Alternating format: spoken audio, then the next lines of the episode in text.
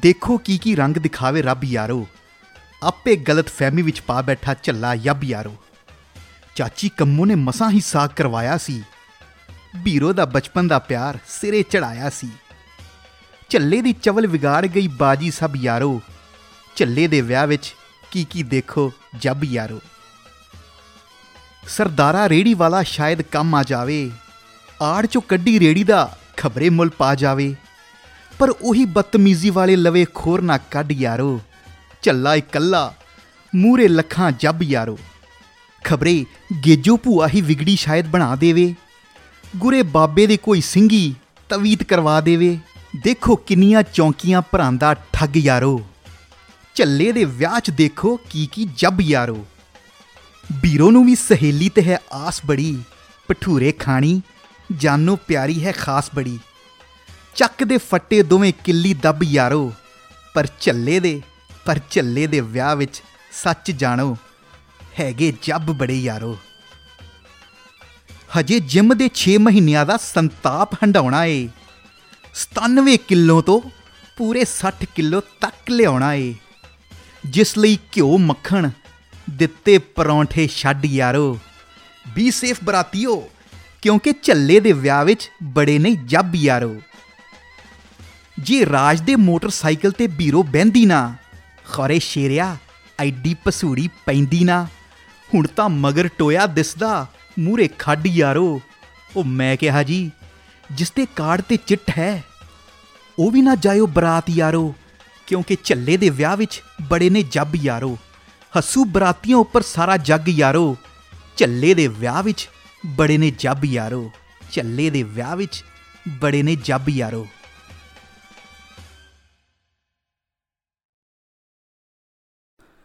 ਚਾਚੀ ਨੇ ਦੋ ਦਿਲਾਂ ਨੂੰ ਜੋੜਨ ਦਾ ਵਾਅਦਾ ਤਾਂ ਕਰ ਦਿੱਤਾ, ਪਰ ਉਹਨੂੰ ਇਹ ਨਹੀਂ ਸੀ ਪਤਾ ਕਿ ਉਹ ਜਿੰਨਾ ਸੋਚ ਰਹੀ ਹੈ, ਕੰਮ ਉਹਨਾਂ ਸੌਖਾ ਨਹੀਂ। ਸੋ ਜਿਵੇਂ ਹੀ ਚਾਚੀ ਨੇ ਝੱਲੇ ਦੇ ਰਿਸ਼ਤੇ ਦੀ ਦੁਬਾਰਾ ਗੱਲ ਕਰਨ ਲਈ ਆਪਣੇ ਪੇਕਿਆਂ ਤੇ ਜਾ ਕੇ ਪੀਰੋ ਦੇ ਬਾਪੂ ਸੌਦਾਗਰ ਨਾਲ ਗੱਲ ਕੀਤੀ, ਤਾਂ ਉਹਨੇ ਗੁੱਸੇ 'ਚ ਕੋਰਾ ਜਵਾਬ ਦੇ ਦਿੱਤਾ ਤੇ ਬੋਲਿਆ ਅੱਧ ਦੀ ਗਲਤ ਫਹਿਮੀ ਦੂਰ ਹੋ ਗਈ, ਤਾਂ ਉਹ ਕਰਨ ਲੱਗ ਪਿਆ, ਹਾਂ ਕਰਨ ਲੱਗ ਪਿਆ। ਕੱਲ ਨੂੰ ਫਿਰ ਕੋਈ ਗਲਤ ਫਹਿਮੀ ਹੋਈ, ਤਾਂ ਫਿਰ ਮੇਰੀ ਕੁਲੀ ਨੂੰ ਟੱਟ ਦੇਵੇਗਾ। ਸਾਡੀ ਧੀ ਕੋਈ ਮੱਧ ਕਾ ਸਮਝੀ ਆ।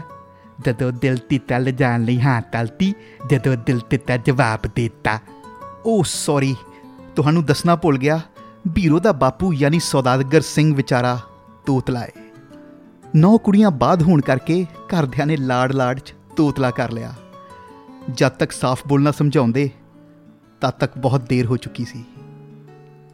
ਬੇਬੇ ਬਾਪੂ ਕੰਨ ਦੀ ਫੋਟੋ ਟੰਗੇ ਗਏ ਤੇ ਸੌਦਾਗਰ, ਨੌ ਭੈਣਾਂ ਦੇ ਵਿਆਹ ਦੇ ਫਿਕਰਾਂ 'ਚ ਟੰਗਿਆ ਗਿਆ।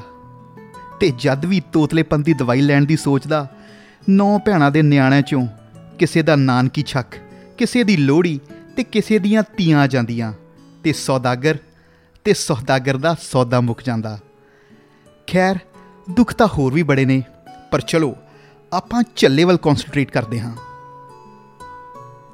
ਇਹ ਖਬਰ ਲੈ ਕੇ ਜਦ ਚਾਚੀ ਕੰਮੋ ਝੱਲੇ ਦੇ ਘਰ ਗਈ, ਤਾਂ ਅੱਗੋਂ ਝੱਲੇ ਦਾ ਬਾਪੂ ਬੋਲਿਆ, ਉਹਨੂੰ ਤੂੰ ਦੱਸਿਆ ਨਹੀਂ ਕਿ ਝੱਲਾ ਕਿਹਦਾ ਮੁੰਡਾ ਏ? ਉਹਨੂੰ ਜਵਾਬ ਦਿੰਦੇ ਨੂੰ ਮੇਰਾ ਖੌਫ ਨਹੀਂ ਆਇਆ? ਲੱਗਦਾ ਉਹਨੂੰ ਮੇਰੇ ਬਾਰੇ ਪਤਾ ਨਹੀਂ। ਨਾਲ ਹੀ ਝੱਲੇ ਦੀ ਮਾਂ ਬੋਲੀ, ਲੈ ਦੇਖ ਹਾਂ ਵੱਡੇ ਜੋਗਰਾਜ ਸਿੰਘ ਨੂੰ।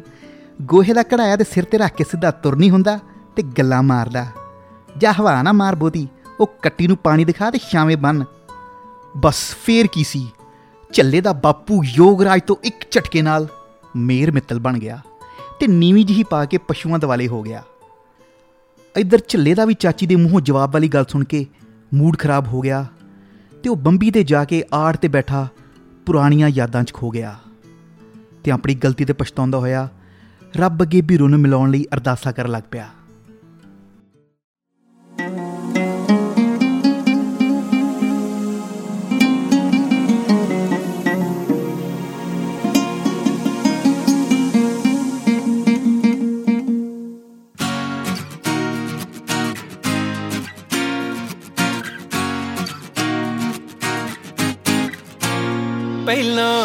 ਕੀਤਾ ਨਹੀਂ ਸੀ ਕਦੇ ਮਹਿਸੂਸ ਦਿਲ ਨੇ। ਰੱਬਾ ਸਾਨੂੰ ਵੀ ਨੇ ਇਹੋ ਜਿਹੇ ਦਿਨ ਮਿਲਣੇ। ਪਹਿਲਾਂ ਕੀਤਾ ਨਹੀਂ ਸੀ ਕਦੇ ਮਹਿਸੂਸ ਦਿਲ ਨੇ। ਰੱਬਾ ਸਾਨੂੰ ਵੀ ਨੇ ਇਹੋ ਜਿਹੇ ਦਿਨ ਮਿਲਣੇ। ਪਹਿਲਾਂ ਜ਼ਿੰਦਗੀ ਮੇਰੀ ਦੇ ਵਿੱਚ ਤੂੰ ਆਈ ਸੀ, ਉਦੋਂ ਦੁਨੀਆ ਮੇਰੀ ਤੂੰ ਯਾਰਾ ਮਹਿਕਾਈ ਸੀ। ਦੁਨੀਆ ਮੇਰੀ ਤੂੰ ਯਾਰਾ ਮਹਿਕਾਈ ਤੂੰ ਫਿਕਰ ਮੁਕਾ ਜਾ ਸਿਰ ਤੋਂ, ਜ਼ਿੰਦਗੀ 'ਚ ਆ ਜਾ ਫਿਰ ਤੋਂ। ਜ਼ਿੰਦਗੀ 'ਚ ਆ ਜਾ ਫਿਰ ਤੋਂ। ਤੂੰ ਜ਼ਿੰਦਗੀ 'ਚ ਆ ਜਾ ਫਿਰ ਤੋਂ। ਜ਼ਿੰਦਗੀ 'ਚ ਆ ਜਾ, ਫਿਰ ਤੋਂ। ਜਿਗਰੀ ਯਾਰ ਸ਼ੇਰਾ ਵੀ ਲੱਭਦਾ ਲੱਭਦਾ ਬੰਬੀ ਤੇ ਆ ਗਿਆ ਤੇ ਬੋਲਿਆ, ਲੈ ਦੱਸ ਤੂੰ ਇੱਥੇ ਬੈਠਾ। ਉਹ ਅੱਜ ਮਾਮਾ ਜਿਮ ਵੀ ਨਹੀਂ ਆਇਆ, ਨਾ ਤੂੰ ਗਰਾਊਂਡ 'ਚ ਆਇਆ। ਕੀ ਗੱਲ, ਠੀਕ ਹੈ ਯਾਰ ਠੀਕ ਹੀ ਹੁਣ ਹੋਇਆ ਯਾਰ। ਪਹਿਲੇ ਹੀ ਗਲਤ ਤੁਰਿਆ ਫਿਰਦਾ ਸੀ। ਕੀ ਮਤਲਬ ਤੇਰਾ? ਯਾਰ, ਤੇਰੀ ਭਾਬੀ ਗਲਤ ਨਹੀਂ ਸੀ ਤੇ ਆਪਣੀ ਗਲਤ ਫਹਿਮੀ ਦੀ ਸਾਰੀ ਕਹਾਣੀ ਦੱਸਣ ਲੱਗ ਪਿਆ। ਸ਼ੇਰਾ ਸਾਰੀ ਗੱਲ ਸੁਣ ਕੇ ਬੋਲਿਆ ਚੱਲੇ। ਪਹਿਲੇ ਮੈਨੂੰ ਲੱਗਦਾ ਸੀ ਤੇਰਾ ਢਿੱਡ ਮੋਟਾ। ਚੱਲ ਨਾਲ ਹੀ ਬੋਲਿਆ, ਹੁਣ ਫਿੱਟ ਹੋ ਗਿਆ ਨਾ? ਸੱਚੀ, ਦੱਸਾਂ ਜਰਾ? ਉਹ, ਨਹੀਂ ਯਾਰ, ਉਹ ਗੱਲ ਨਹੀਂ। ਹੁਣ ਮੈਨੂੰ ਲੱਗਦਾ ਇਕੱਲਾ ਢਿੱਡ ਹੀ ਨਹੀਂ, ਤੇਰਾ ਦਿਮਾਗ ਵੀ ਮੋਟਾ। ਉਹ ਕਮਲਿਆ, ਉਹ ਮੋਟਰਸਾਈਕਲ ਤੇ ਇੱਕ ਵਾਰ ਬੈਠੀ ਕੀ ਦੇਖ ਲਈ? ਤੂੰ ਤਾਂ ਪਾਗਲ ਹੀ ਬਣ ਗਿਆ। ਉਹ, ਯਾਰ, ਉਹ ਗੱਲਾਂ ਛੱਡ ਦੇ। ਕੋਈ ਰਾਹ ਲੱਭ। ਕੋਈ ਨਾ, ਤੂੰ ਮੇਰੇ ਤੇ ਸੁੱਟ ਦੇ। ਦੇਖੀ ਜਾ, ਉਹ ਆਪ ਤੇਰੇ ਘਰ ਨਾਸ਼ਤਾ ਲੈ ਕੇ ਆਏ ਤੇ ਤੇਰੀਆਂ ਮਿੰਤਾਂ ਨਾ ਕੀਤੀਆਂ ਤਾਂ ਮੇਰਾ ਨਾਂ ਬਦਲ ਦੇਈ। ਲਓ ਜੀ, ਯਾਰ ਦੇ ਦੁੱਖ ਨੂੰ ਸੁੱਖ 'ਚ ਬਦਲਣ ਲਈ ਸ਼ੇਰਾ ਅਗਲੇ ਦਿਨ ਗੁਲਾਬੀ ਕਾਠੀ ਵਾਲੀ ਸਾਈਕਲ ਤੇ ਜਾ ਵੜਿਆ ਬੀਰੋ ਦੇ ਘਰ ਤੇ ਸਿੱਧਾ ਜਾ ਡਿੱਗਾ ਬੀਰੋ ਦੇ ਮਾਂ ਦੇ ਪੈਰਾਂ 'ਚ। ਮਿਲਣ ਤੋਂ ਬਾਅਦ ਬੀਰੋ ਦੀ ਮਾਂ ਬੋਲੀ ਅ ਬੇਟਾ, ਬਾਕੀ ਤਾਂ ਚੱਲ ਭੁੱਲ ਜਾਵਾਂਗੇ, ਪਰ ਚੱਕਰ ਇਹ ਆ, ਅਸੀਂ ਥੋੜੇ ਮਾਡਰਨ ਆ ਤੇ ਉਹ ਥੋੜੇ ਦੇਸੀ ਨੇ। ਇਹਨਾਂ ਦਾ ਇਕੱਠੇ ਗੁਜ਼ਾਰਾ ਨਹੀਂ ਹੋਣਾ। ਇਹ ਐਡਜਸਟ ਨਹੀਂ ਕਰ ਸਕਣਗੇ। ਸ਼ੇਰਾ ਨਾਲ ਹੀ ਬੋਲਿਆ, ਲੈ ਮਾਸੀ, ਆਹ ਕੀ ਗੱਲ ਕਰਦੀ ਆ? ਉਹ ਦੇਖਣ ਨੂੰ ਦੇਸੀ ਜਿਹੇ ਲੱਗਦੇ ਆ, ਬੜੇ ਮਾਡਰਨ ਆ ਉਹ। ਪਤਾ ਤੈਨੂੰ, ਝੱਲੇ ਦਾ ਦਾਦਾ ਦਾਦੀ ਨੇ ਤਾਂ ਆਪ ਲਵ ਮੈਰਿਜ ਕੀਤੀ ਸੀ। ਉਹ ਬੜੇ ਮਾਡਰਨ ਆ ਉਹ। ਉਹ ਬੜੇ ਮਾਡਰਨ ਨੇ ਮਾਸੀ। ਲੈ ਦੱਸ, ਤੈਨੂੰ ਇੱਕ ਹੋਰ ਗੱਲ ਦੱਸਾਂ। ਤੈਨੂੰ ਪਤਾ ਝੱਲੇ ਦਾ ਬਾਪੂ ਤਾਂ ਅੱਜ ਵੀ ਕਦੇ-ਕਦੇ ਸ਼ਾਮ ਨੂੰ ਝੱਲੇ ਦੀ ਬੇਬੀ ਨੂੰ ਸਕੂਟਰ ਤੇ ਭਾ ਕੇ ਲੈ ਕੇ ਜਾਂਦਾ ਬਾਜ਼ਾਰ ਨੂੰ। ਤੇ ਨਾਲੇ ਰਾਮੂ ਦੀ ਰੇੜੀ ਤੋਂ ਨਾ ਦਹੀਂ ਜੇ ਨਾਲ ਪੀਸੇ ਮਾਂ ਵਾਲੀ ਰੋਟੀ ਖਵਾਉਂਦਾ ਈ। ਬੀਰੋ ਦੀ ਮਾਂ ਸੋਚਦੀ ਹੋਈ ਬੋਲੀ, ਇਹ ਕਿਹੜੀ ਡਿਸ਼ ਹੋਈ? ਉਦਾਂ ਵੀ 15 ਕਿੱਲਿਆਂ ਦਾ ਮਾਲਕ ਆ, ਮੁੰਡਾ ਕੱਲਾ ਕੱਲਾ। ਕੁੜੀ ਰਾਜ ਕਰੂ ਰਾਜ। ਚੰਗਾ ਮਾਸੀ, ਸਤਿ ਸ੍ਰੀ ਅਕਾਲ। ਬਾਕੀ ਅੱਗੇ ਤੁਹਾਡੀ ਮਰਜ਼ੀ। ਲਓ ਜੀ, ਇਹ ਕਹਿ ਕੇ ਸ਼ੀਰਾ ਘਰੋਂ ਨਿਕਲਣ ਲੱਗਾ ਹੀ ਸੀ ਕਿ ਉਹੀ ਮੁਫਤ ਦੇ ਭਠੂਰੇ ਖਾਣੀ ਬੀਰੋ ਦੀ ਸਹੇਲੀ ਪੰਮੀ। ਦਰਵਾਜ਼ੇ 'ਚ ਸ਼ੇਰੇ ਚਾ ਵੱਜੀ ਤੇ ਹੱਸ ਪਈ। ਫੇਰ ਕੀ ਸੀ? ਸ਼ੇਰੇ ਦੀਆਂ ਵੀ ਦਿਲ ਦੀਆਂ ਘੰਟੀਆਂ ਵੱਜਣੀਆਂ ਸ਼ੁਰੂ ਹੋ ਗਈਆਂ ਤੇ ਮੱਠਾ ਮੱਠਾ ਕੰਨਾਂ 'ਚ ਇੱਕ ਗਾਣਾ ਵੱਜਣ ਲੱਗਾ। ਮੈਂ ਜਦੋਂ ਤੇਰੇ ਖੁਆਬਾਂ ਵਾਲੀ ਰਾਹ ਤੁਰਿਆ, ਮੈਂ ਤੁਰਿਆ ਬੜਾ ਨਵੇਂ ਤੋਂ ਜਾਵੇ ਮੁੜਿਆ। ਉਹ ਜਿਵੇਂ ਰਹਿੰਦੇ ਪੰਨੇ ਨਾਲ ਪੰਨੇ ਜੁੜਦੇ, ਮੈਂ ਰਵਾਂ ਤੇਰੇ ਨਾਲ ਉਹ ਨਾ ਵਾਂਗੂ ਜੁੜਿਆ। ਮੈਂ ਲਿਖਦਾ ਹੁੰਦਾ ਸੀ, ਤੇਰੇ ਬਾਰੇ ਅੜੀਏ। ਜਾ ਕੇ ਪੁੱਛ ਲੈ ਗਵਾਨੇ ਤਾਰੇ ਅੜੀਏ। ਜੋ ਕਰਦੇ ਮਜ਼ਾਕ ਉਹ ਨਾ ਹੱਸ ਲੈਣ ਦੇ। ਜੋ ਤਾਨੇ ਕੱਸਦੇ ਉਹਨਾਂ ਨੂੰ ਕੱਸ ਲੈਣ ਦੇ।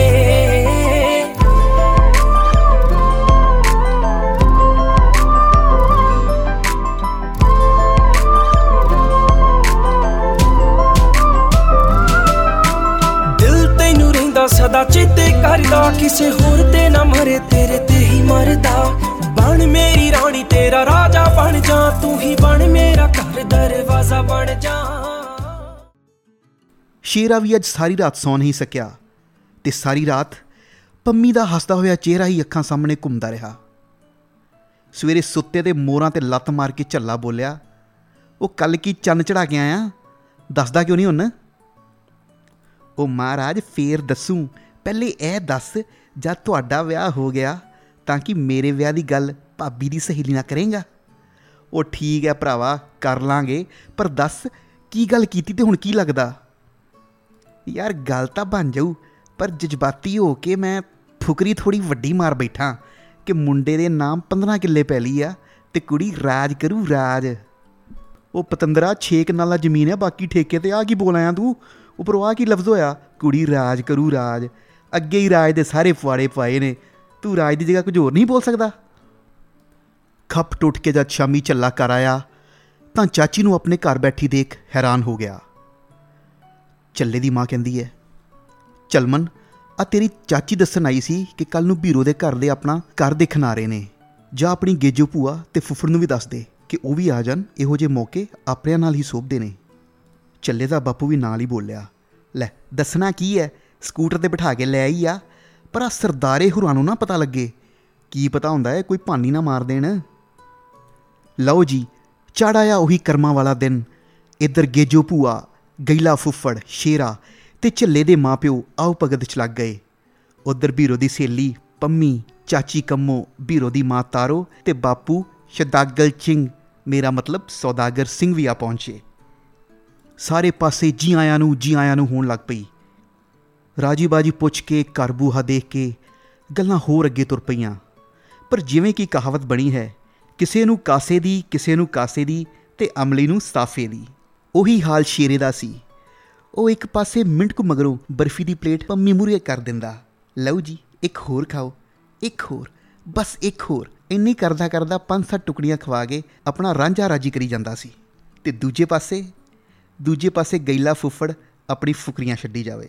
ਗੱਲ ਆ ਗਈ ਮੁੰਡੇ ਦੀ ਪੜ੍ਹਾਈ ਤੇ। ਤੇ ਝੱਲੇ ਦਾ ਬਾਪੂ ਬੋਲਿਆ, ਇਹ ਕਲਾਸਾਂ ਦਾ ਤਾਂ ਪਤਾ ਨਹੀਂ, ਪਰ ਮੁੰਡਾ 15 16 ਸਾਲ ਸਕੂਲੇ ਗਿਆ ਏ ਤੇ ਹੁਣ ਖੇਤੀ ਪਸ਼ੂ ਇਹੋ ਹੀ ਸਾਂਭਦਾ ਏ। ਸੌਦਾਗਰ ਸਿੰਘ ਦਿਲ 'ਚ ਹੀ ਸੋਚਣ ਲੱਗਾ 15 ਚੋਲਾ ਚਾਲ ਉਹ ਮਤਲਬ ਬੀਏ ਤਾਂ ਕੀਤੀ ਹੋਊਗੀ। ਪਰ ਕੌਣ ਸਮਝਾਵੇ ਕਿ ਝੁੱਡੂ ਨੇ 10 ਕਲਾਸਾਂ ਪਾਸ ਕਰਨ ਲਈ 15 16 ਸਾਲ ਲਾਤੇ? ਖੈਰ ਬਾਪੂ ਨੇ ਪਰਦੇ ਜਿਹੇ ਨਾਲ ਪਰਦਾ ਕੱਜ ਲਿਆ। ਫਿਰ ਗੱਲਾਂ ਬਾਤਾਂ ਦਾ ਸਿਲਸਿਲਾ ਸ਼ੁਰੂ ਹੋਇਆ। ਬੀਰੋ ਦੀ ਮਾਂ ਪੁੱਛਦੀ ਹੈ, ਪਰ ਬੇਟਾ, ਖੇਤੀਆਂ 'ਚ ਅੱਜਕੱਲ ਕੀ ਬਚਦਾ ਹੈ ਨਾਲ ਹੀ ਸਦਾਗਰ ਬੋਲਿਆ, ਉਹ ਤਾਤਾ, ਤੂੰ ਟਮਾਟਰ ਖਵਾ ਸਕਦਾ ਹੈ?" ਚੱਲਾ ਨਾਲ ਹੀ ਬੋਲਿਆ, ਟਮਾਟਰ ਕੀ ਜੀ? ਮਹਿੰਗੀ ਤੋਂ ਮਹਿੰਗੀ ਸਬਜ਼ੀ ਖਵਾ ਦਾਂਗਾ। ਜਿਸ ਤੇ ਤੁਹਾਡੀ ਕੁੜੀ ਹੱਥ ਰੱਖੇਗੀ, ਉਹੀ ਬਣਾ ਦਿਆ ਕਰਾਂਗੇ ਰਾਤੀ। ਚਾਚੀ ਕੰਮੋ ਗੱਲ ਕਰਦੀ ਹੋਈ ਨਾਲ ਹੀ ਬੋਲੀ, ਉਹ ਨਹੀਂ ਬੇਟਾ ਪਾਜੀ ਦੇ ਕਹਿਣ ਦਾ ਮਤਲਬ ਹੈ ਕਿ ਤੂੰ ਹੱਥੀ ਕਮਾ ਕਰ ਖਵਾ ਸਕਦਾ? ਸ਼ੇਰੇ ਨੇ ਇੱਥੇ ਵੀ ਗੱਲ ਕੱਟ ਕੇ ਫੁਕਰੀ ਮਾਰ ਹੀ ਦਿੱਤੀ। ਉਹ ਜੀ, ਫਿਕਰ ਨਾਟ ਮਾਈ friend is a gem of a person like a diamond ਨਾਲੇ ਤੁਹਾਨੂੰ ਮੈਂ ਕਿਹਾ ਤੇ ਸੀ, ਕੁੜੀ ਰਾਜ ਕਰੇਗੀ ਰਾਜ। ਚੱਲਾ ਫੇਰ ਸ਼ੇਰੇ ਵੱਲ ਗੁੱਸੇ ਦੇਖ ਰਿਹਾ ਸੀ ਕਿ ਇਹ ਜ਼ਿਆਦਾ ਹੀ ਰਾਜ ਰਾਜ ਕਰਦਾ ਹੈ। ਕੋਈ ਨਾ ਪੁੱਤ, ਜਿਸ ਦਿਨ ਤੂੰ ਆਪਣੀ ਪੰਮੀ ਉਹਦੇ ਮੋਟਰਸਾਈਕਲ ਤੇ ਚੜੀ ਦੇਖੇਗਾ, ਫੇਰ ਪੁੱਛਾਂਗਾ। ਪਰ ਹੈਰਾਨ ਵੀ ਸੀ ਕਿ ਇਹਨੂੰ ਇੰਨੀ ਕੁ ਅੰਗਰੇਜ਼ੀ ਕਿੱਥੋਂ ਆ ਗਈ? ਖੈਰ, ਫਿਰ ਸੌਦਾਗਰ ਸਿੰਘ ਜੀ ਵੀ ਆਪਣੀ ਬੁਲੰਦ ਆਵਾਜ਼ 'ਚ ਬੋਲੇ ਚਲੋ ਜੀ, ਲਿੱਤਾ ਤਾਂ ਤੁਹਾਨੂੰ ਮਨਜ਼ੂਰ ਹੈ। ਵੈਸੇ ਵੀ ਜਿਹੜੇ ਜੱਟ ਕੋਲ 15 16 ਤਿੱਲੇ ਹੋਣ, ਉਹ ਲਾਜਾ ਇਹ ਲਾਜਾ ਸਾਨੂੰ ਲਿੱਤੇ ਤੋਂ ਤੋਈ ਤਲਾਜ ਨਹੀਂ। ਸਾਨੂੰ ਮੁੰਡਾ ਪਸੰਦ ਹੈ। ਲਓ ਜੀ, ਘਰ 'ਚ ਖੁਸ਼ੀ ਵਾਲਾ ਮਾਹੌਲ ਹੋ ਗਿਆ। ਜੱਫੀਆਂ ਪੈਣ ਲੱਗੀਆਂ, ਵਧਾਈਆਂ ਵਧਾਈਆਂ ਦੀਆਂ ਆਵਾਜ਼ ਗੂੰਜਣ ਲੱਗੀਆਂ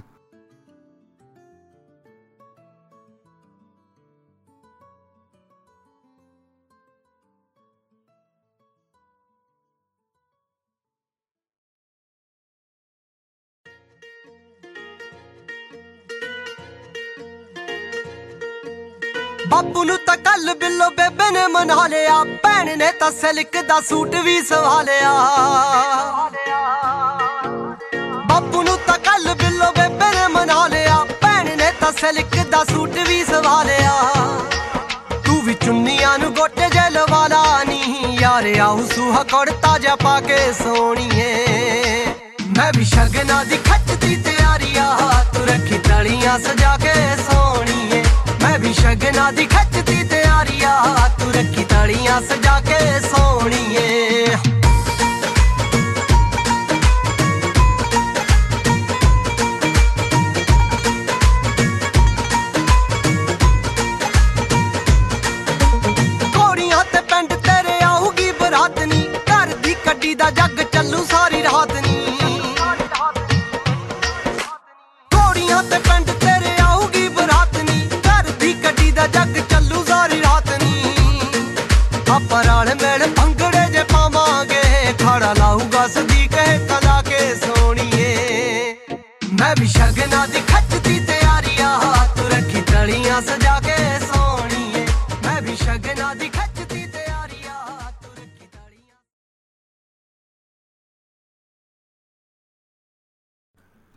ਬੀਰੋ ਦੇ ਘਰ ਦੇ ਸਭ ਨੂੰ ਮਿਲ ਕੇ ਵਾਪਸ ਘਰ ਮੁੜਨ ਲੱਗੇ ਤਾਂ ਸ਼ੇਰਾ ਗੱਡੀ ਤੱਕ ਛੱਡਣ ਆ ਗਿਆ।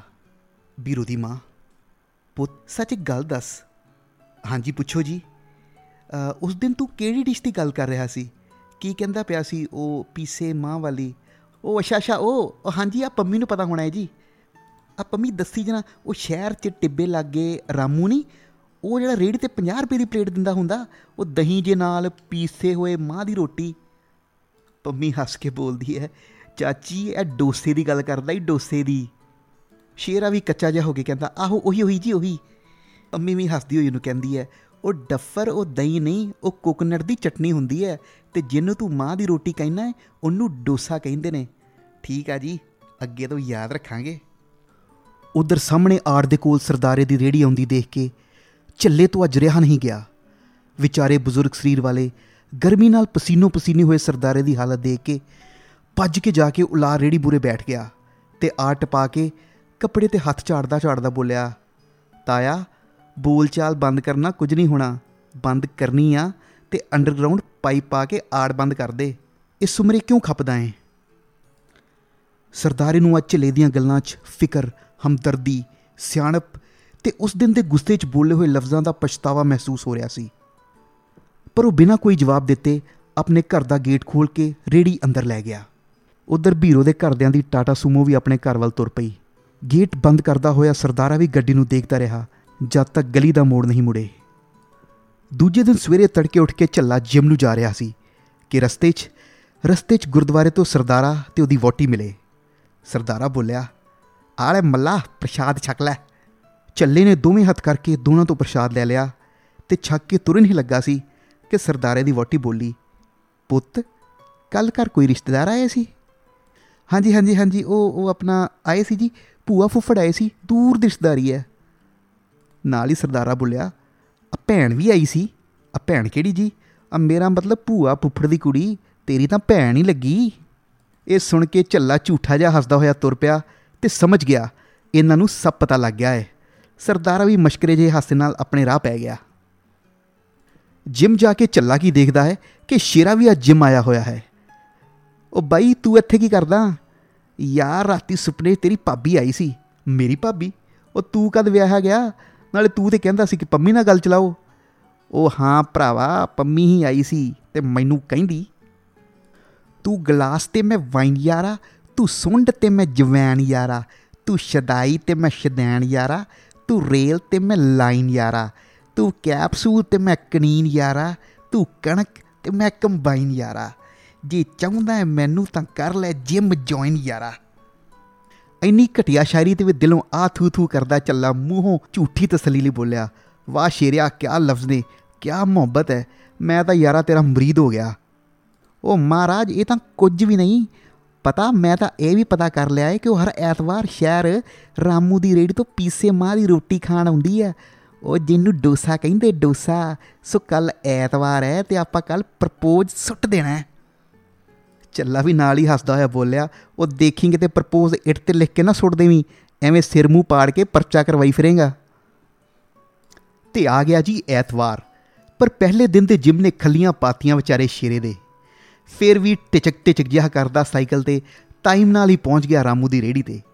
ਤੇ ਵੇਟ ਕਰਦਾ ਕਰਦਾ ਤਿੰਨ ਚਾਰ ਪਲੇਟਾਂ ਖਾ ਗਿਆ ਡੋਸੇ ਦੀਆਂ। ਤੇ ਲੋ ਜੀ ਆ ਗਿਆ ਉਹ ਵੇਲਾ ਜਿਸ ਦਾ ਇੰਤਜ਼ਾਰ ਸੀ।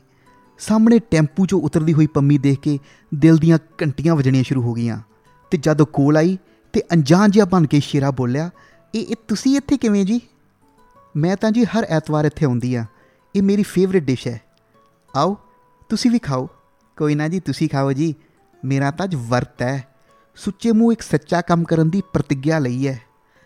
ਇਹਨੇ ਨੂੰ ਪਿੱਛੋਂ ਆਰਾਮ ਬੋਲਿਆ ਇਹ ਭਈਆ ਚਾਰ ਪਲੇਟੋਂ ਦਾ 200 ਹੋ ਗਿਆ ਉਹ ਫਿੜੇ ਮੂੰਹ ਤੇਰਾ ਉਹ ਭੱਜ ਤੇ ਨਹੀਂ ਚੱਲਿਆ ਦੇ ਕੇ ਹੀ ਜਾਊਂਗਾ ਪੰਮੀ ਹੱਸਦੀ ਹੋਈ ਬੋਲੀ ਆ ਤੁਸੀਂ ਤਾਂ ਉਹ ਸੱਚੇ ਮੂੰਹ ਵਾਲੀ ਪ੍ਰਤੀਗਿਆ ਉਹ ਬਸ ਬਸ ਜੀ ਪੰਮੀ ਜੀ ਐਵੇਂ ਬਸ ਤੁਹਾਨੂੰ ਪਤਾ ਹਾਸੀਆਂ ਖੇਡੀਆਂ ਕਰਦਾ ਸੀ ਇੰਨਾ ਕਹਿ ਕੇ ਸ਼ਰਮਿੰਦਾ ਜਿਹਾ ਹੋਇਆ ਆਪਣੀ ਸਾਈਕਲ ਤੇ ਬੈਠਣ ਹੀ ਲੱਗਾ ਸੀ ਕਿ ਪੰਮੀ ਬੋਲੀ ਆ ਜੋ ਮੇਰੇ ਲਈ ਲੈ ਕੇ ਆਇਆ ਸੀ ਭੁੱਖਿਆ ਜਿਹਾ ਇਹ ਕਿਉਂ ਮੋੜ ਕੇ ਲੈ ਚੱਲਣਾ ਕੀ ਲੱਗਦਾ ਕਿ ਮੈਨੂੰ ਕੁਝ ਪਤਾ ਨਹੀਂ ਬੋਲਦੀ ਬੋਲਦੀ ਜੇਬ ਚੋਂ ਲੈਟਰ ਕੱਢ ਕੇ ਤੁਰ ਪਈ ਤੇ ਇੱਕ ਲੈਟਰ ਪਰਸ ਚੋਂ ਕੱਢ ਕੇ ਸ਼ੇਰੇ ਦੀ ਜੇਬ 'ਚ ਰੱਖ ਗਈ।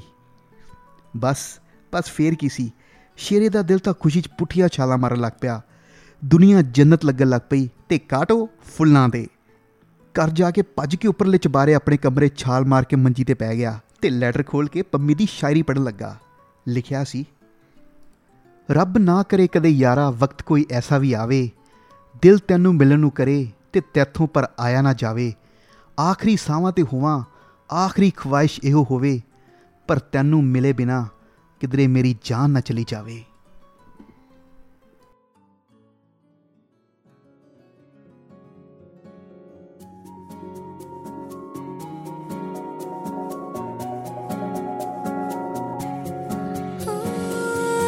ਅੱਖੀਆਂ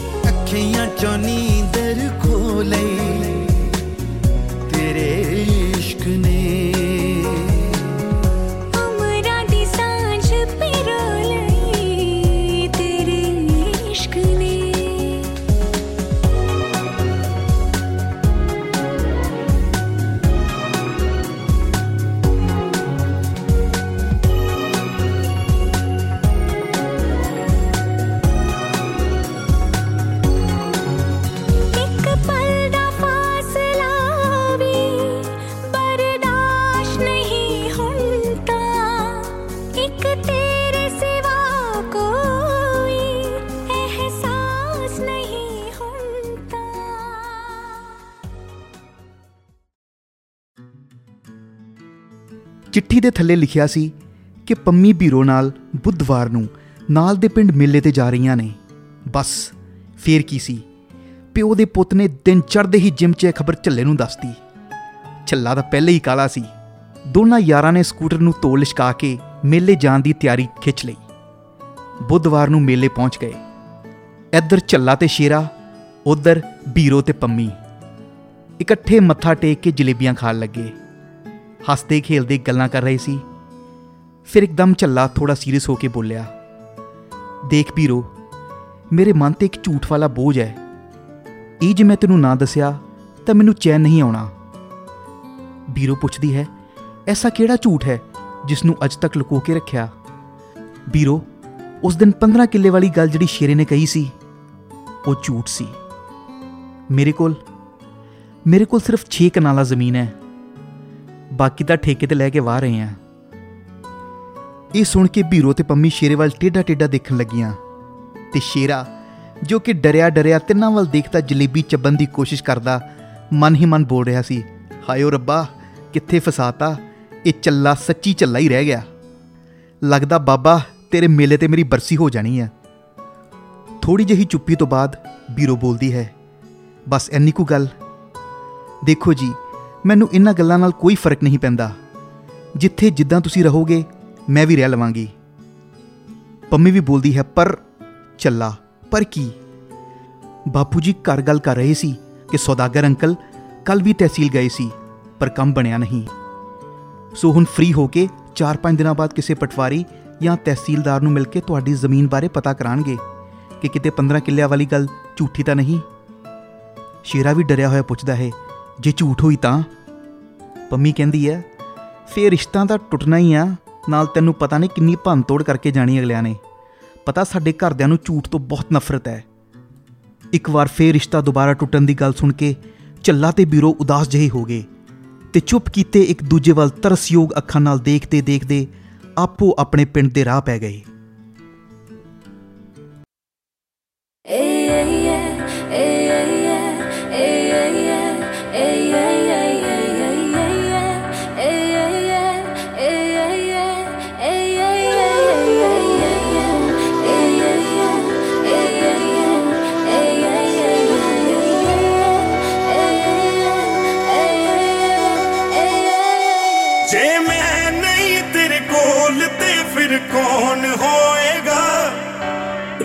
रू मेरी तड़पेगी जानी दिल भी रोएगा ਜੇ ਮੈਂ ਨਹੀਂ ਤੇਰੇ ਕੋਲ ਤੇ ਫਿਰ ਕੌਣ ਹੋਏਗਾ रू मेरी तड़पेगी ਘਰ ਉਦਾਸ ਜਿਹਾ ਦੇਖ ਕੇ ਬਾਪੂ ਬੇਬੇ ਦੇ ਕੰਮੋ ਚਾਚੀ ਚੱਲੇ ਨੂੰ ਕਾਰਨ ਪੁੱਛਣ ਲੱਗੇ ਚੱਲੇ ਨੇ ਸਭ ਦੱਸ ਕੇ ਅੱਖਾਂ ਭਰ ਲਈਆਂ ਤੇ ਬੋਲਿਆ ਸਭ ਖਤਮ ਹੋ ਗਿਆ ਹੁਣ ਕੋਈ ਆਸ ਉਮੀਦ ਨਹੀਂ ਰਹੀ ਲੱਗਦਾ ਹੈ- ਲੱਗਦਾ ਹੈ ਸਾਡਾ ਸਾਥ ਇੰਨਾ ਕੋਈ ਸੀ ਕੰਮੋ ਨਾਲ ਹੀ ਬੋਲੀ।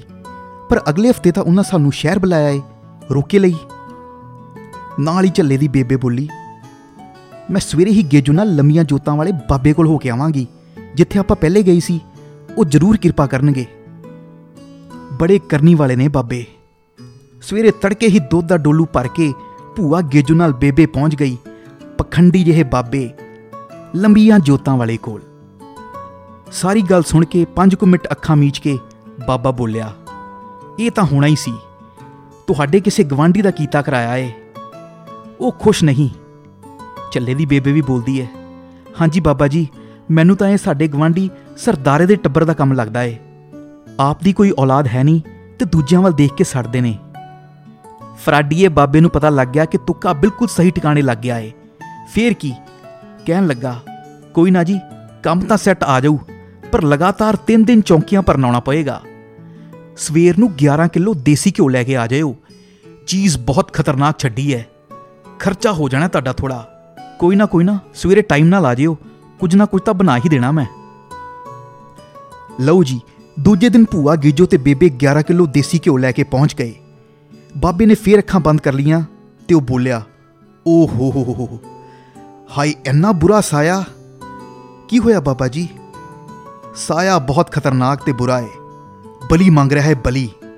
ਇਦਾਂ ਕਰੋ, ਸਵੇਰ ਨੂੰ ਬੱਕਰਾ ਲੈ ਕੇ ਆਇਓ ਤੇ ਨਾਲੇ ਕਾਲਾ ਬੱਕਰਾ ਲੈ ਕੇ ਆਇਓ। 25-30 ਕਿਲੋ ਤੋਂ ਘੱਟ ਨਹੀਂ ਹੋਣਾ ਚਾਹੀਦਾ। ਮੈਂ ਕੱਲ ਪੱਕਾ ਕੁਝ ਬਣਾ ਦੇਣਾ ਏ। ਗੇਲਾ ਫੁੱਫੜ ਮੁੱਲ ਬੱਕਰਾ ਖਰੀਦ ਕੇ ਲਿਆਇਆ ਤੇ ਗੇਜੋ ਭੂਆ, ਝੱਲੇ ਦੀ ਬੇਬੇ ਨਾਲ ਬੱਕਰਾ ਲੈ ਕੇ ਪਹੁੰਚ ਗਈਆਂ ਲੰਮੀਆਂ ਜੋਤਾਂ ਵਾਲੇ ਫਰਾਡੀਏ ਬਾਬੇ ਕੋਲ। ਬਾਬਾ ਰੋਜ਼ ਵਾਂਗ ਅੱਖਾਂ ਜੀ ਮੀਚ ਕੇ ਫਿਰ ਰੌਲਾ ਜਾ ਪਾਣ ਲੱਗ ਪਿਆ।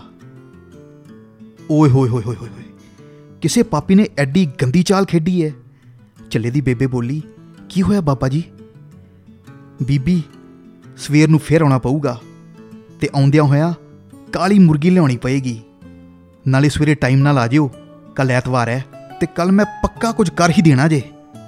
ਲੈ ਬਈ, ਫੁੱਫੜ ਗੇਲੇ ਨੇ ਜਿਹੜੀ ਮੁਰਗੀ ਐਮਰਜੈਂਸੀ ਲਈ ਪੈਗ ਵਾਸਤੇ ਰੱਖੀ ਸੀ, ਗੇਜੂ ਭੂਆ ਅੱਜ ਖੁੱਡੇ ਚੋਂ ਕੱਢ ਕੇ ਬਾਬੇ ਲਈ ਲੈ ਗਈ ਤੇ ਫੁੱਫੜ ਜੀ ਹੱਥ ਤੇ ਹੱਥ ਧਰ ਕੇ ਦੇਖਦੇ ਰਹਿ ਗਏ।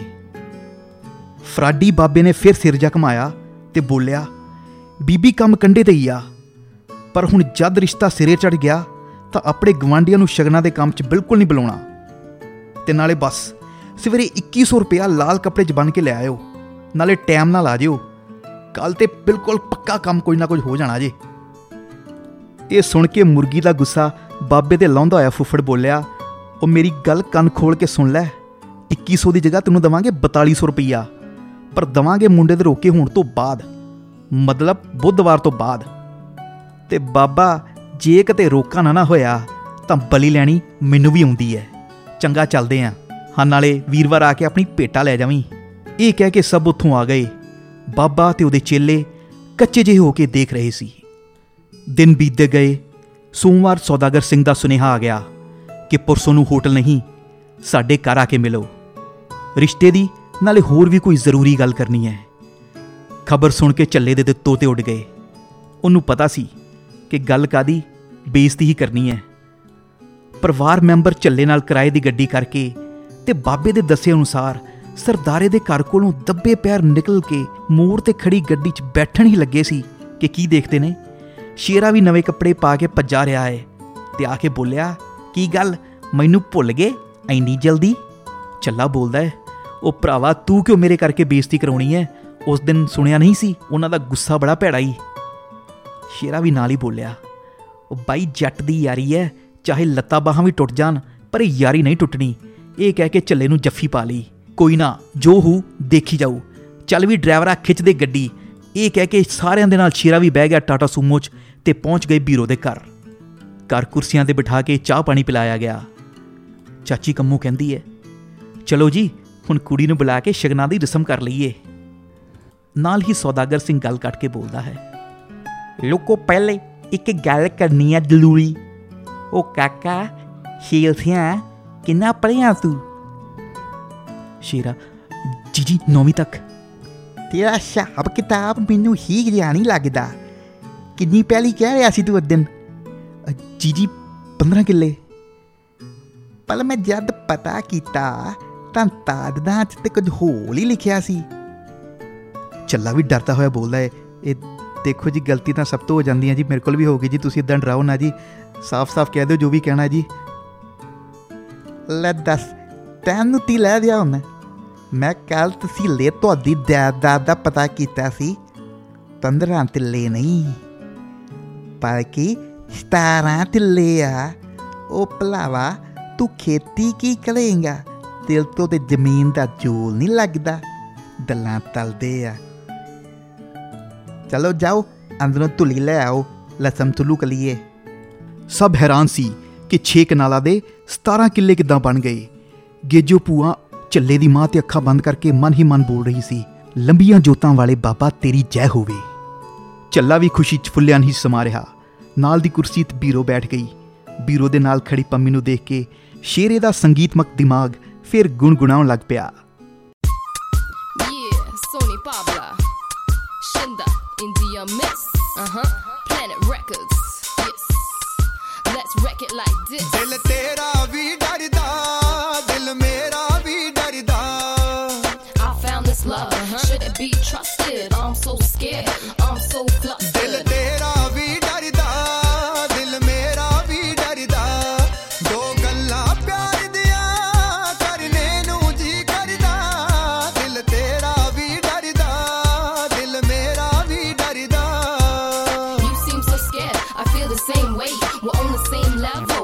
Same page. How could we feel something so strong without saying a word? Is it right or wrong? Good loving where the young girl want Full to the max, Miss Well excellent Say come hear the word that Cheshire cat chant Say India miss, miss don't say ਸ਼ਗਨ ਪੈਣ ਤੋਂ ਬਾਅਦ ਅਗਲੇ ਮਹੀਨੇ ਦੀ 7 ਤਰੀਕ ਦਾ ਵਿਆਹ ਤੈਅ ਹੋ ਗਿਆ ਘਰ ਨੂੰ ਮੁੜਦੇ ਵੇਲੇ ਵੀ ਚੱਲੇ ਨੂੰ 17 ਕਿੱਲਿਆਂ ਵਾਲੀ ਗੱਲ ਹਜ਼ਮ ਨਹੀਂ ਸੀ ਹੋ ਰਹੀ ਸੋ ਉਹਨੇ ਤਹਿਸੀਲ ਵੱਲ ਗੱਡੀ ਮੋੜਨ ਨੂੰ ਕਿਹਾ ਜਦ ਪਟਵਾਰੀ ਨੂੰ ਮਿਲ ਕੇ ਸਾਰੀ ਗੱਲ ਪੁੱਛੀ ਤਾਂ ਪਟਵਾਰੀ ਨੇ ਦੱਸਿਆ ਕਿ ਕੁਝ ਦਿਨ ਪਹਿਲੇ ਤੁਹਾਡਾ ਗੁਆਂਢੀ ਸਰਦਾਰ ਆਇਆ ਸੀ। ਬੜਾ ਜਜ਼ਬਾਤੀ ਜਿਹਾ ਸੀ ਤੇ ਆਪਣੀ ਜਾਇਦਾਦ ਚੋਂ ਕਹਿੰਦਾ, ਟਿੱਬੇ ਵਾਲੀ ਜਗ੍ਹਾ ਚੱਲੇ ਦੇ ਨਾਮ ਲਿਖਤੇ। ਇਹ ਸੁਣ ਕੇ ਝੱਲੇ ਦੀਆਂ ਅੱਖਾਂ 'ਚੋਂ ਪਾਣੀ ਆ ਗਿਆ। ਸ਼ੇਰਾ, ਗੇਲਾ ਫੁੱਫੜ ਤੇ ਬਾਪੂ ਵੀ ਹੈਰਾਨ ਸੀ। ਉਧਰ ਗੇਜੋ ਭੂਆ ਤੇ ਬੇਬੇ ਵੀ ਆਪਣੇ ਆਪ ਨੂੰ ਕੋਸ ਰਹੀਆਂ ਸੀ ਕਿ ਅਸੀਂ ਉਹਨਾਂ ਨੂੰ ਕੀ ਸਮਝਦੇ ਰਹੇ, ਕਿੰਨਾ ਗਲਤ ਬੋਲਦੇ ਰਹੇ ਤੇ ਉਹ ਵਿਚਾਰੇ ਕੀ ਨਿਕਲੇ। ਜਿੱਦਾਂ ਹੀ ਗੱਡੀ ਘਰ ਦਾ ਮੋੜ ਮੁੜੀ, ਤਾਂ ਅੱਗੇ ਫੇਰ ਸਰਦਾਰਾ ਆੜ ਤੋਂ ਰੇੜੀ ਟਪਾਉਣ ਦੀ ਕੋਸ਼ਿਸ਼ ਕਰ ਰਿਹਾ ਸੀ। ਝੱਲੇ ਤੋਂ ਰਿਹਾ ਨਹੀਂ ਗਿਆ।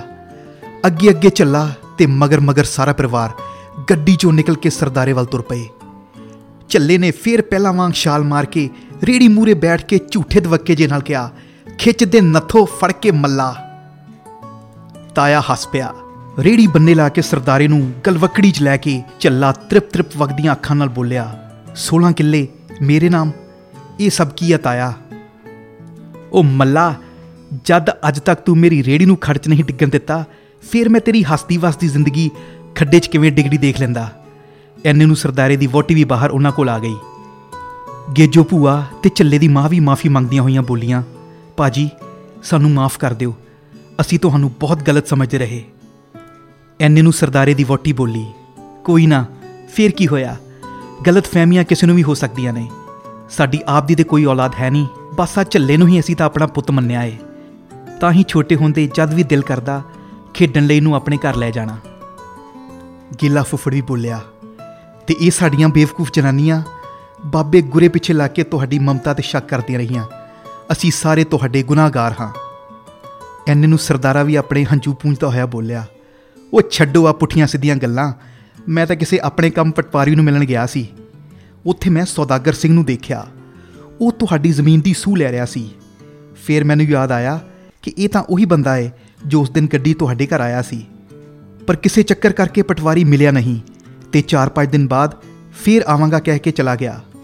ਫੇਰ ਸਾਰੀ ਗੱਲ ਦਾ ਜਦ ਪਤਾ ਲੱਗਾ ਤਾਂ ਮੈਂ ਸਮਝ ਗਿਆ ਕਿ ਮੇਰੇ ਝਲਮਣ ਦੀ ਰੇੜੀ ਵੀ ਆਰਚ ਡਿੱਗਣ ਵਾਲੀ ਹੈ ਬਸ ਫੇਰ ਕੀ? ਐਦਕੀ ਆਪਾਂ ਪਈਆ ਨਹੀਂ ਅੜਨ ਦਿੱਤਾ। ਸੋ ਗਿਲੇ ਸ਼ਿਕਵੇ ਭੁਲਾ ਕੇ ਸਾਰੇ ਰਲ ਮਿਲ ਕੇ ਵਿਆਹ ਦੀਆਂ ਤਿਆਰੀਆਂ 'ਚ ਲੱਗ ਗਏ। ਫਿਰ ਸ਼ਹਿਰ ਦੇ ਕਿਸੇ ਵਧੀਆ ਪ੍ਰਿੰਟਿੰਗ ਪ੍ਰੈਸ ਤੋਂ ਸਾਹੇ ਚਿੱਠੀ ਛਪਵਾ ਕੇ ਭੇਜ ਦਿੱਤੀ ਕੁੜੀ ਵਾਲਿਆਂ ਦੇ ਘਰ। ਅਗਲੇ ਦਿਨ ਘਰ ਫੁੱਫੜ ਗੇਲੇ ਤੇ ਕਰਤਾਰੇ ਨੂੰ ਛੱਡ ਕੇ ਸਾਰੇ ਵਿਆਹ ਦੀ ਸ਼ਾਪਿੰਗ ਕਰਨ ਚਲੇ ਗਏ। ਦੁਪਹਿਰੇ ਦਰਵਾਜ਼ਾ ਖੜਕਿਆ। ਇੱਧਰ ਕਰਤਾਰਾ ਤੇ ਗੇਲਾ ਬੋਤਲ ਖੋਲ ਕੇ ਟਾਈਮ ਨਾਲ ਹੀ ਮਹਿਫਿਲ ਲਾ ਕੇ ਬੈਠੇ ਸੀ। ਸੋ ਕੋਈ ਉੱਠਿਆ ਨਾ ਤੇ ਰੋਬ ਨਾਲ ਬੋਲੇ, ਕਿਹੜਾ ਓਏ? ਅੰਦਰ ਆ ਜਾ। ਕਾਲੇ ਕੱਪੜੇ ਗਲ 'ਚ ਮਾਲਾ, ਵੱਡੇ ਵੱਡੇ ਮੁੰਦਰਾਂ ਨਾਲ ਕੰਨ ਵਿੰਨੇ ਹੋਏ, ਹੱਥਾਂ ਚਿਮਟਾ। ਹਾਂਜੀ ਇਹ ਸੀ ਲੰਮੀਆਂ ਜੋਤਾਂ ਵਾਲਾ ਬਾਬਾ। ਬਾਬਾ ਅੰਦਰ ਆ ਕੇ ਬੋਲਿਆ, ਦੇਖਿਆ ਕਰਤੇ ਵਾਰੇ ਨਿਆਰੇ, ਮੁੰਡਾ ਹੁਣ ਲਊ ਫੁੱਲ ਨਿਆਰੇ ਆਂਡੀ ਗਵਾਂਡੀ ਹੈਰਾਨ ਨੇ ਸਾਰੇ। ਦੇਖ ਕੇ ਸਾਡੇ ਚਮਤਕਾਰੇ, ਰੋਂਦੇ ਆਏ ਸੀ ਉਸ ਦਿਨ ਵਿਚਾਰੇ, ਗੁਰੇ ਨੇ ਲਾਤੀ ਬੇੜੀ ਕਿਨਾਰੇ, ਬਸ ਹੁਣ ਕੀ ਕਰਤਾਰੇ ਤੇ ਕੀ ਸਰਦਾਰੇ, ਉਹਨਾਂ ਨੂੰ ਭੇਦ ਨਾ ਦਿਓ ਸਾਰੇ। ਕੱਢੋ 4200 ਦਮਣਾ ਪਿਆਰੇ। ਬੋਲ ਹੁਣ, ਮੰਨਦਾ ਲੰਮੀਆਂ ਜੋਤਾਂ ਵਾਲੇ ਬਾਬਿਆਂ ਨੂੰ? ਗੇਲੇ ਨੇ ਖਚਰੀ ਜਹੀ ਅੱਖ ਨਾਲ ਸਰਦਾਰੇ ਨੂੰ ਕਿਹਾ, ਇਹ ਆ ਜੀ ਗੁਰਾ ਬਾਬਾ ਜਿਸ ਨੇ ਆਪਾਂ ਨੂੰ ਗਵਾਂਡੀਆਂ ਦੇ ਛੱਡੇ ਕਾਲੇ ਲੰਦੋਂ ਬਚਾਇਆ ਏ। ਅੱਛਾ ਅੱਛਾ, ਤੇ ਤੂੰ ਉਹੀ ਐ ਜਿਸ ਨੇ ਸਾਨੂੰ ਗਵਾਂਡੀਆਂ ਦੇ ਸਰਦਾਰੇ ਦੇ ਟੱਬਰ ਤੋਂ ਬਚਾਇਆ। ਹੁਣ ਬਾਬਾ ਕਦੇ ਸਰਦਾਰੇ ਨੂੰ ਤਾਂ ਮਿਲਿਆ ਹੈ ਨਹੀਂ ਸੀ। ਬਸ ਹਵਾ 'ਚ ਹੀ ਬੋਲ ਬੈਠਾ, ਹੋਰ ਕੀ, ਉਹ ਤਾਂ ਸ਼ੁਕਰ ਹੈ ਤੁਸੀਂ ਮੇਰੇ ਕੋਲ ਆ ਗਏ। ਨਹੀਂ ਤਾਂ ਤੁਸੀਂ ਸੋਚ ਵੀ ਨਹੀਂ ਸਕਦੇ ਕਿ ਤੁਹਾਡੇ ਨਾਲ ਕੀ ਕੀ ਹੋਣਾ ਸੀ। ਗੇਲਾ ਬੋਲਿਆ, ਆ ਯਾਰ ਇਹਨੂੰ 4200 ਰੁਪਈਆ ਭੇਟਾ ਦੇਣ ਵਾਲੀ ਰਹਿੰਦੀ ਸੀ। ਸਰਦਾਰਾ ਨਾਲ ਹੀ ਬੋਲਿਆ, ਉਹ ਤਾਂ ਯਾਰ ਪਿਛਲੀ ਬੈਠਕ ਸੰਦੂਕ 'ਚ ਹੋਣਾ। ਆ ਜਾ ਭਰਾਵਾ, ਲੈ ਜਾ। ਬਾਬਾ ਜੀ ਵੀ 4200 ਲੈਣ ਲਈ ਚਲੇ ਗਏ ਬੈਠਕ 'ਚ। ਇੱਧਰ ਲਾ ਕੇ ਚਾਰ ਕੁ ਲੰਡੂ ਜਿਹੇ ਪੈਗ, ਗੇਲੇ ਤੇ ਸਰਦਾਰੇ ਨੇ ਲਾ ਕੇ ਬੈਠਕ ਦਾ ਕੁੰਡਾ, ਡਾਂਗਾ ਨਾਲ ਬਾਬੇ ਦੇ ਉਹ ਬਾਬੇ ਕੱਢੇ ਕਿ ਰਹੇ ਰੱਬ ਦਾ ਨਾਂ। ਵਿਚਾਰੇ ਨੇ ਹੱਥ ਜੋੜ-ਜੋੜ ਮਾਫੀਆਂ ਮੰਗ-ਮੰਗ ਤੌਬਾ ਕਰਕੇ ਆਪਣੇ ਹੱਥ ਛਡਾਏ ਤੇ ਇਹ ਪਖੰਡ ਛੱਡਣ ਦਾ ਵਾਅਦਾ ਕਰਕੇ ਆਪਣੇ ਚਿਮਟੇ ਗੁਥਲੀ ਵੀ ਉੱਥੇ ਹੀ ਛੱਡ ਕੇ ਨੰਗੇ ਪੈਰੀ ਭੱਜ ਗਿਆ। ਲਓ ਜੀ, ਹਲਵਾਈ ਲੱਗ ਗਏ ਟੈਂਟ ਸੱਜ ਗਏ। ਚਾਚੀ ਕੰਮੋ ਦੇ ਘਰ ਵਾਲਾ ਚਾਚਾ ਕਰਮਾ ਵੀ ਭਤੀਜੇ ਦਾ ਵਿਆਹ ਦੇਖਣ ਲਈ ਬਾਹਰਲੇ ਮੁਲਕੋਂ ਮਹੀਨੇ ਦੀ ਛੁੱਟੀ ਲੈ ਕੇ ਆ ਗਿਆ। ਰੋਜ਼ ਸ਼ਾਮ ਨੂੰ दारू ਮੁਰਗਿਆਂ ਨਾਲ ਮਹਿਫਿਲ ਸੱਜਦੀ। ਫੇਰ ਅਖੰਡ ਪਾਠ ਰੱਖਿਆ ਗਿਆ। ਤੇ ਮਹਿਫਿਲਾਂ ਤੇ ਹਾਈ ਕੋਰਟ ਮੇਰਾ ਮਤਲਬ ਝੱਲੇ ਦੀ ਬੇਬੇ ਵੱਲੋਂ ਪਾਬੰਦੀ ਲਗਾ ਦਿੱਤੀ ਗਈ। ਲਾਚਾਰ ਜਨਤਾ ਵਾਂਗੂ ਬਾਪੂ ਦੀ ਇੱਕ ਨਾ ਚੱਲੀ ਤੇ ਜੀਐਸਟੀ ਵਾਂਗ ਚੁੱਪ ਕਰਕੇ ਹੁਕਮ ਸਿਰ ਮੱਥੇ ਮੰਨਣਾ ਹੀ ਪਿਆ। ਅੱਜ 5 ਅਕਤੂਬਰ ਖੰਡ ਪਾਠ ਸਾਹਿਬ ਦਾ ਭੋਗ ਸੀ ਤੇ ਬੀਰੋ ਦੇ ਘਰ ਦੇ ਸ਼ਗਨ ਪਾਉਣ ਲਈ ਆਏ ਤੇ ਨਾਲ ਪੰਮੀ ਵੀ। ਬਸ, ਫੇਰ ਕੀ ਸੀ? ਜ਼ੈਡ ਸਿਕਿਉਰਿਟੀ ਵਾਂਗ ਸ਼ੇਰਾ ਕਦੇ ਚਾਹ, ਕਦੇ ਪਾਣੀ, ਕਦੇ ਠੰਡੇ ਤੇ ਕਦੇ ਝੂਠੇ ਗਲਾਸ ਚੱਕਣ ਬਹਾਨੇ ਪੰਮੀ ਦੇ 10 ਗਜ ਦੇ ਦਾਇਰੇ ਦੇ ਅੰਦਰ ਹੀ ਰਿਹਾ।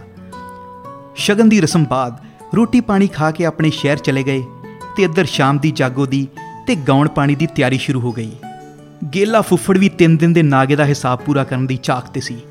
ਮਤਲਬ ਬਦਲੇ ਦੀ ਫੀਲਿੰਗ 'ਚ, ਲਓ ਜੀ, ਲਾਲੇ ਮੋٹے ਮੋٹے ਪੈਗ ਫੁੱਫੜ ਨੇ ਤੇ ਲਵਾ ਲਿਆ ਫਿਰ ਆਪਣੇ ਰੈਂਕ ਦਾ ਗੀਤ।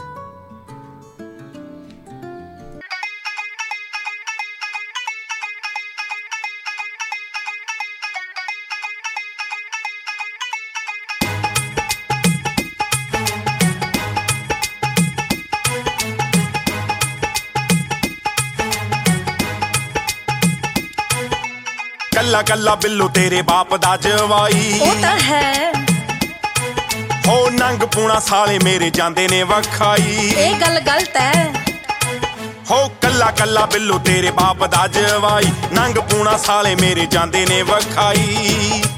ਪੈਰ ਸੌਰੇ ਘਰ ਮੈਂ ਤਾਂ ਪਾਉਣਾ ਨਹੀਂ ਜੇ ਰੁੱਸ ਗਿਆ ਪਰਾਉਣਾ ਨਾ, ਨਾ, ਨਾ, ਨਾ। ਉਹ ਸਾਰੇ ਪਿੰਡ ਤੋਂ ਲੋਟ ਫਿਰ ਆਉਣਾ ਨਹੀਂ ਜੇ ਰੁੱਸ ਗਿਆ ਪਰਾਉਣਾ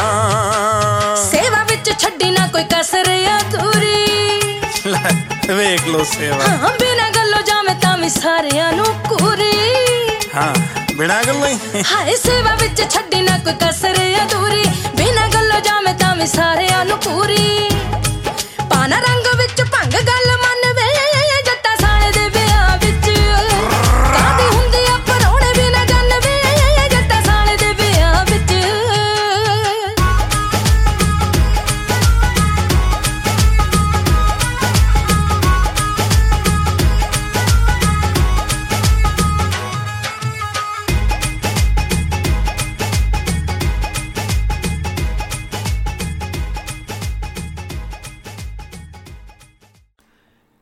ਖੈਰ, ਗੀਤ ਸੰਗੀਤ ਹਾਸੇ ਮਜ਼ਾਕ ਦਾ ਸਮਾਂ ਸੋਹਣਾ ਲੰਘ ਗਿਆ ਤੇ ਆ ਗਿਆ ਜੀ ਵਿਆਹ ਵਾਲਾ ਦਿਨ। ਸਵੇਰੇ ਜਠੇਰਿਆਂ ਦੇ ਮੱਥਾ ਟੇਕ ਕੇ ਤੁਰ ਪਈ ਬਰਾਤ ਬੀਰੋ ਦੇ ਘਰ ਵੱਲ। ਅੱਜ ਫਿਰ ਲਾਵਾਂ ਤੋਂ ਪਹਿਲੇ ਚੱਲਾ ਫੇਰ ਪਰੇਸ਼ਾਨ ਸੀ। ਸ਼ੇਰਾ, ਕੀ ਹੋਇਆ ਬਾਈ? ਯਾਰ, ਅੱਜ ਮੈਨੂੰ ਫੇਰ ਇੱਕ ਝੂਠ ਨਹੀਂ ਟਿਕਣ ਦੇ ਰਿਹਾ। ਸ਼ੇਰਾ ਦਿਲ 'ਚ ਗਾਲਾਂ ਕੱਢ ਰਿਹਾ ਸੀ ਕਿ ਕੈਸਾ ਝੁੱਡੂ ਹੈ ਜਦ ਵੀ ਕੰਮ ਬਣਨ ਲੱਗਦਾ ਹੈ ਇਹ ਆਪੇ ਖਰਾਬ ਕਰ ਲੈਂਦਾ ਹੈ ਸ਼ੇਰਾ ਪੁੱਛਦਾ ਹੈ, ਹੁਣ ਕਿਹੜਾ ਝੂਠ ਮੇਰੇ ਵੱਡੇ ਭਰਾ, ਮੇਰੇ ਲਾਲ, ਮੇਰੇ ਜਿਗਰ ਦੇ ਟੋਟੇ? ਯਾਰ, ਉਸ ਦਿਨ ਬਾਪੂ ਨੇ ਇਹਨਾਂ ਨੂੰ ਸਿਰਫ ਇਹੋ ਦੱਸਿਆ ਸੀ ਕਿ ਮੈਂ 15-16 ਸਾਲ ਪੜਿਆ ਹਾਂ, ਪਰ ਇਹ ਤਾਂ ਦੱਸਿਆ ਹੀ ਨਹੀਂ ਕਿ ਪੜਿਆ ਸਿਰਫ ਮੈਂ 9ਵੀਂ ਕਲਾਸ ਤੱਕ ਹੀ ਹਾਂ। ਉਹ ਮੇਰੇ ਸਤਿਆਵਾਦੀ ਰਾਜਾ ਹਰੀਸ਼ ਚੰਦਰ ਦੇ ਚੇਲੇ ਮਹਾਰਾਜ ਜੀ, ਤੂੰ ਕੋਈ ਝੂਠ ਨਹੀਂ ਲੁਕੋਇਆ। ਦੇਖ, ਤੂੰ ਪੜਿਆ ਤਾਂ 15-16 ਸਾਲ ਹੀ ਹੈ ਇਹ ਤਾਂ ਸੱਚ ਹੈ ਕਿ ਨਹੀਂ? ਹਾਂ, ਇਹ ਸੱਚ ਹੈ। ਬਸ ਫੇਰ ਕੀ? ਕੋਈ ਚੱਕਰ ਹੀ ਨਹੀਂ। ਉਹ ਬਾਪੂ ਸੱਚਾ ਹੈ ਯਾਰ। ਸੱਚ ਹੀ ਬੋਲਿਆ ਏ, ਐਵੇਂ ਨਾ ਇੰਨਾ ਸੋਚ। ਸਭ ਕੁਝ ਗਲਤ ਨਹੀਂ। ਚੱਲਾ ਸ਼ੇਰੇ ਦੀ ਗੱਲ ਮੰਨ ਗਿਆ ਤੇ ਇਸ ਵਾਰ ਕੋਈ ਮੁਸੀਬਤ ਖੜੇ ਕੀਤੇ ਬਿਨਾ ਹੀ 32 ਦੰਦਾਂ 'ਚ 4-5 ਘੰਟੇ ਲਈ ਜੀਬ ਨੂੰ ਬੰਦੀ ਬਣਾ ਕੇ ਬਿਨਾ ਕੁਝ ਬੋਲੇ ਵਿਆਹ ਸਿਰੇ ਚੜਾ ਹੀ ਲਿਆ। ਤੇ ਵਿਦਾਈ ਦੀ ਰਸਮ ਤੋਂ ਬਾਅਦ ਬੀਰੋ ਦਾ ਹੱਥ ਫੜ ਕੇ ਡੋਲੀ ਵਾਲੀ ਮੈਟਾਡੋਰ 'ਚ ਬਹਿ ਗਿਆ।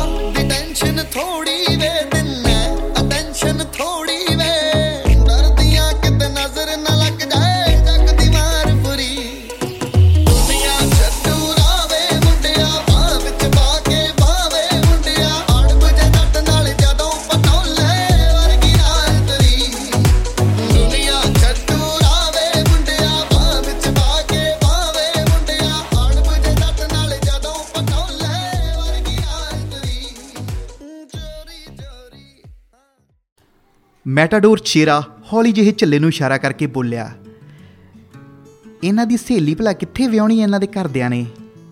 ਬੀਰੋ ਬੋਲੀ, ਬਸ ਜੀ, ਉਹ ਵੀ 5-7 ਕਿੱਲਿਆਂ ਵਾਲਾ ਮੁੰਡਾ ਹੀ ਲੱਭ ਰਹੇ ਨੇ, ਜਿੱਥੇ ਕੁੜੀ ਰਾਜ ਕਰੇ, ਰਾਜ। ਅੱਜ ਪਹਿਲੀ ਵਾਰ ਰਾਜ ਨਾਮ ਸ਼ੇਰ ਨੂੰ ਵੀ ਬੁਰਾ ਲੱਗਾ।